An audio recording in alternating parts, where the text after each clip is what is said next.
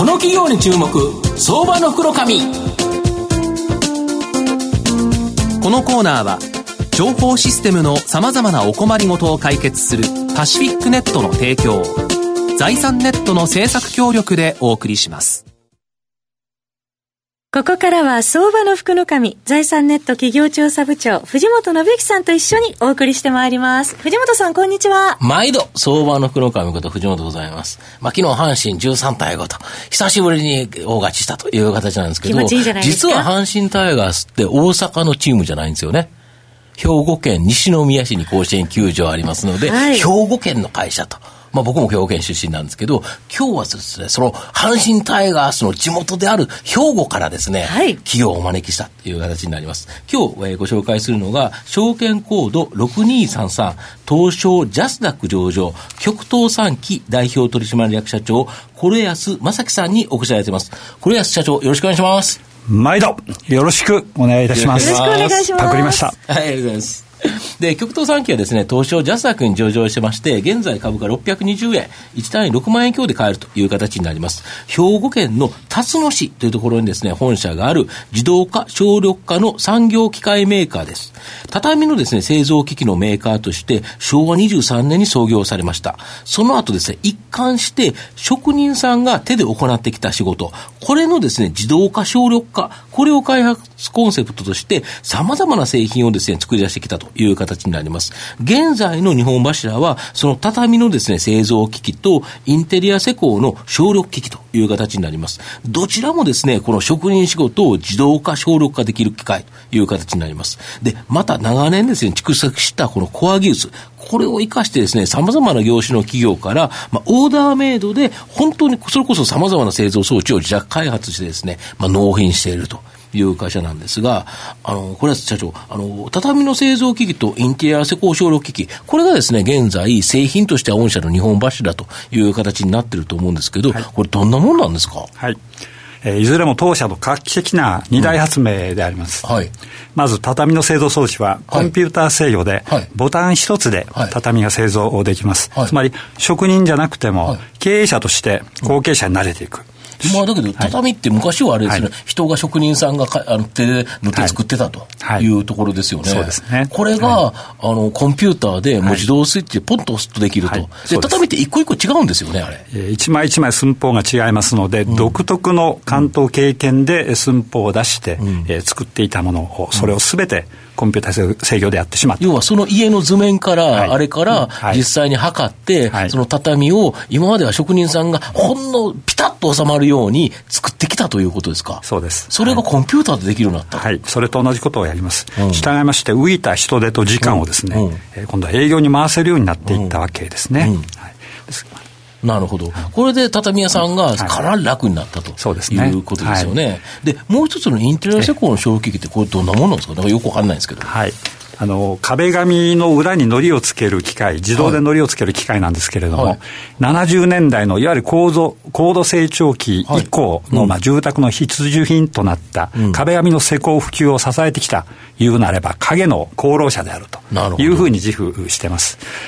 今でも推定90%のシェアがありまして、まあ、圧倒的な多数のファンを持って、各種の関連商品の販売なんかによって今後とも頑張っていきたいなというふうに思っている。要は家を建てたり、はい、まあいろんな商業施設とか、い、ろんなものに対して壁紙って貼ってあるから、はい、それをのりを塗ってくれるという。そうです。今まで人間が手で塗ってたんですよね。そうですね。壁紙の裏に、ローラー、あるいは刷毛で塗るわけですね。なるほど。これを機械化したのが、で、現場に持っていって、その場で塗って、ペタッと貼るという形なんですか？これやっぱ今後もやっぱり伸びていくんですか？そうですね。あのーえー、まずは新設着工、あの、住宅の着工数の推移ということと、うん、あとはリフォームの需要という中で、まあ、壁紙がどんどんどんどん一般の方にですね、うん、もっと親しんでもらい、張り替えが活発になっていったら、うん、現場での施工もさらに増えていくというふうに期待をしております。畳でもなんか変わった畳いっぱい出してるんですよね。え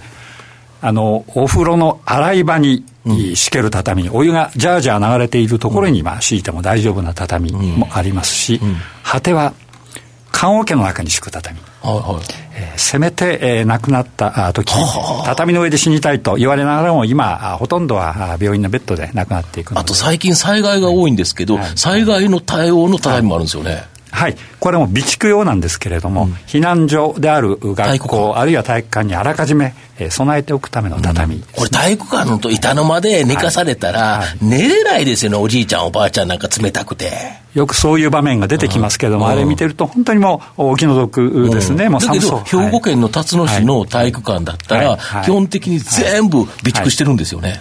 えー、そうあっていただきたいんですけども、実は隣町の加古川市にすべて備蓄されておりまして、東大元暮らしで、なんとか辰野市も頑張らんといかんのですけど、市長さん、多分この放送聞いていただいていれば、私もしっかり頑張りたいの体育館には、全部御社の畳が備蓄されてるから、もし何かあってそこに避難したときは、皆さん畳の上で暖かく寝れるということですか？そういうこといいですね。なるほど。極東産業の製品は残念ながらですね、まあ一般の方が見えないところで、あの、大体活躍するという形なんですけど、皆さんが見たことがあるはずのものがあると、はい、これって何なんですか？あの誰でもボタン一つで決まった味、あるいは温度の味噌汁を注げる、はい、味噌汁ディスペンサー。要は下に、あの、あの、お椀を置いとくと、はい、そこからだ、あの、味噌が出てきて、だしが出てきて、味噌汁がパスッとできると。そうです。これどこに置いてあるんですか、これがですね、あの、かの吉野家さん、はい、全国1200軒全店のですね、はい、えー、店頭で活躍しております、はい、今日僕実は朝見てきたんですけど、はい、あの極東ってあのロゴが入ってますよね。アルファベットのロゴがしっかり入ってます。そうですよね。はい、あれは別に吉野家だけじゃなくて、はい、いろんなところで使われてるんですよね。残念ながら大半が厨房なので、はい、えー、お客様に見ていただけませんけれども、スシローチェーンとですね、うん、あるいはあレストラン佐藤チェーンとか、うん、全店でも厨房で活躍しています。なるほど。あの、ラーメンとかに使われたりするんですよね。ラーメンにも今使われ始めてますね。なるほど。あの、油、スープを混ぜるのはちょっと難しいんですけれども、うん、そこはもう当社お得意なところなので、さまざまなオーダーメイドに対応したものをいろいろ今試作、販売、展開中です。これもだけど、はい、やっぱり外食産業って人手不足だから、はいはい、ボタンを押してパッとできて、しかも出来花の味噌汁が美味しいですよね。美味しいですね、もう味も温度も均一でありますし、うん、まあ、よく言われるのは、アルバイトで昨日入った人でも、ボタンを押せば仕事ができるというふうなことで、今後の例えば外国人の労働者も活用というようなことと、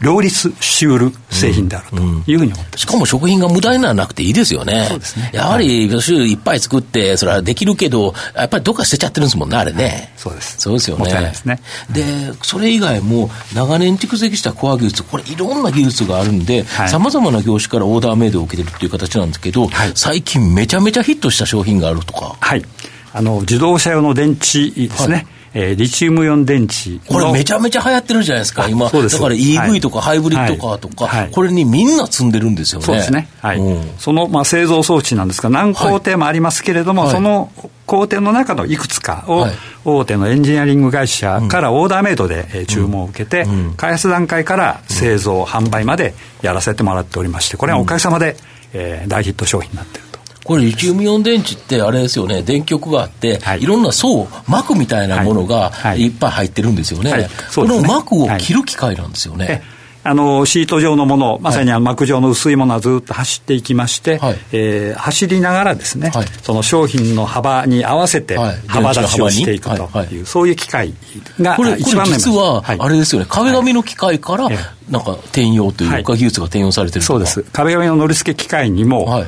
幅立ち、まあ、両耳をですね、はい、えー、立つためのスリッターが標準装備されておりまして、はい、まさにそのスリッター、同じ名前のスリッターが、うん、あなんといつの間にか最先端のエネルギー分野のスリッターとして、うん、えー、生かされることになったと。本当に御社の場合、はい、元の技術があるから、いろんなことの、まあ、御社、駆け込み寺と、はい、要は人手不足とか、さまざまなことがあって、これ機械でなんとかできないかって言われたら、なんとかやってくれるんですよね。はい、自動化、小力化技術の駆け込み寺というふうに胸張って、うん、申し上げたいと思います。なるほど。で、御社の今後の成長を引っ張るもの、改めて教えていただきたいんですか。はい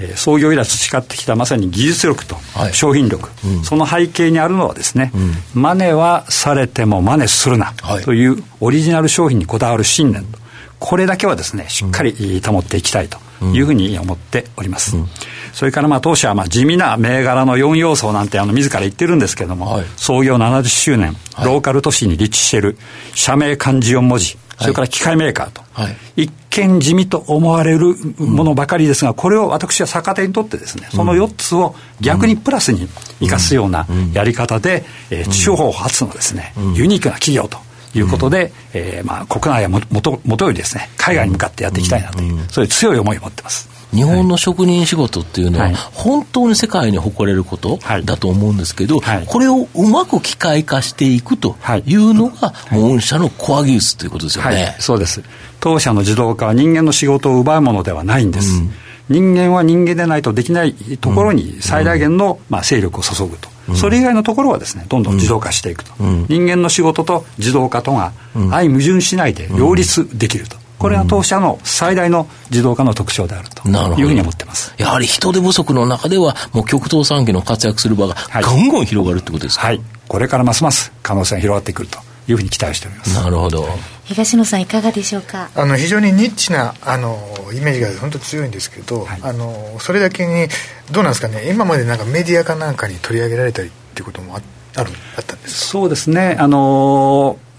時折はありましたけれども、やはりなかなか、あの、積極的にアピールするチャンスはないし、はい。はい、先ほどもございましたけれども、人目に触れる商品じゃないということがございました。はい、おかげさまで、えー、上場後はですね、まあ、雑誌、新聞等々の取材いうのがおかげさまで増えてきておりますので、これを機にですね、大いにアピールしていって、存在をですね、まあ、しあの知っていっていただきたいというふうに思っております。はい、まあ、省力化働き方、あ、少子化働き方改革ですね、企業の今最大の経営課題というのは人手不足だというふうに思います。その人手不足を解決する自動化、省力化のですね、産業機械メーカーである極東産機は、まあ、大きな成長の可能性があるかなと思います。で、知名度の低さというのがですね、難点だったと思うんですが、昨年9月にですね、東証ジャスタクに上場したことによって、認知度もアップ。まあ、この番組に出たからこそはですね、もうぐわーっとですね、認知度が上がったという形なので、まあ、これを機にですね、一気に成長を加速しそうだなと思います。今日は証券コード6233東証ジャスタック上場極東産機代表取締役社長のコ安正樹さんにお越しいただきました。コ安さんどうもありがとうございました。ありがとうございました。藤本さん今日もありがとうございました。どうもありがとうございました。IT の活用と働き方改革導入は企業の生命線。東証2部証券コード3021パシフィックネットは IT 機器の調達、運用保守、通信、クラウド活用まで情報システム部門のお困りごとをまるっと解決し、企業の IT 戦略を支援する信頼のパートナーです。取引実績1万社を超えるスペシャリスト集団。東証2部証券コード3021パシフィックネットにご注目ください。この企業に注目、相場の福の神。このコーナーは、情報システムの様々なお困りごとを解決するパシフィックネットの提供を、財産ネットの政策協力でお送りしました。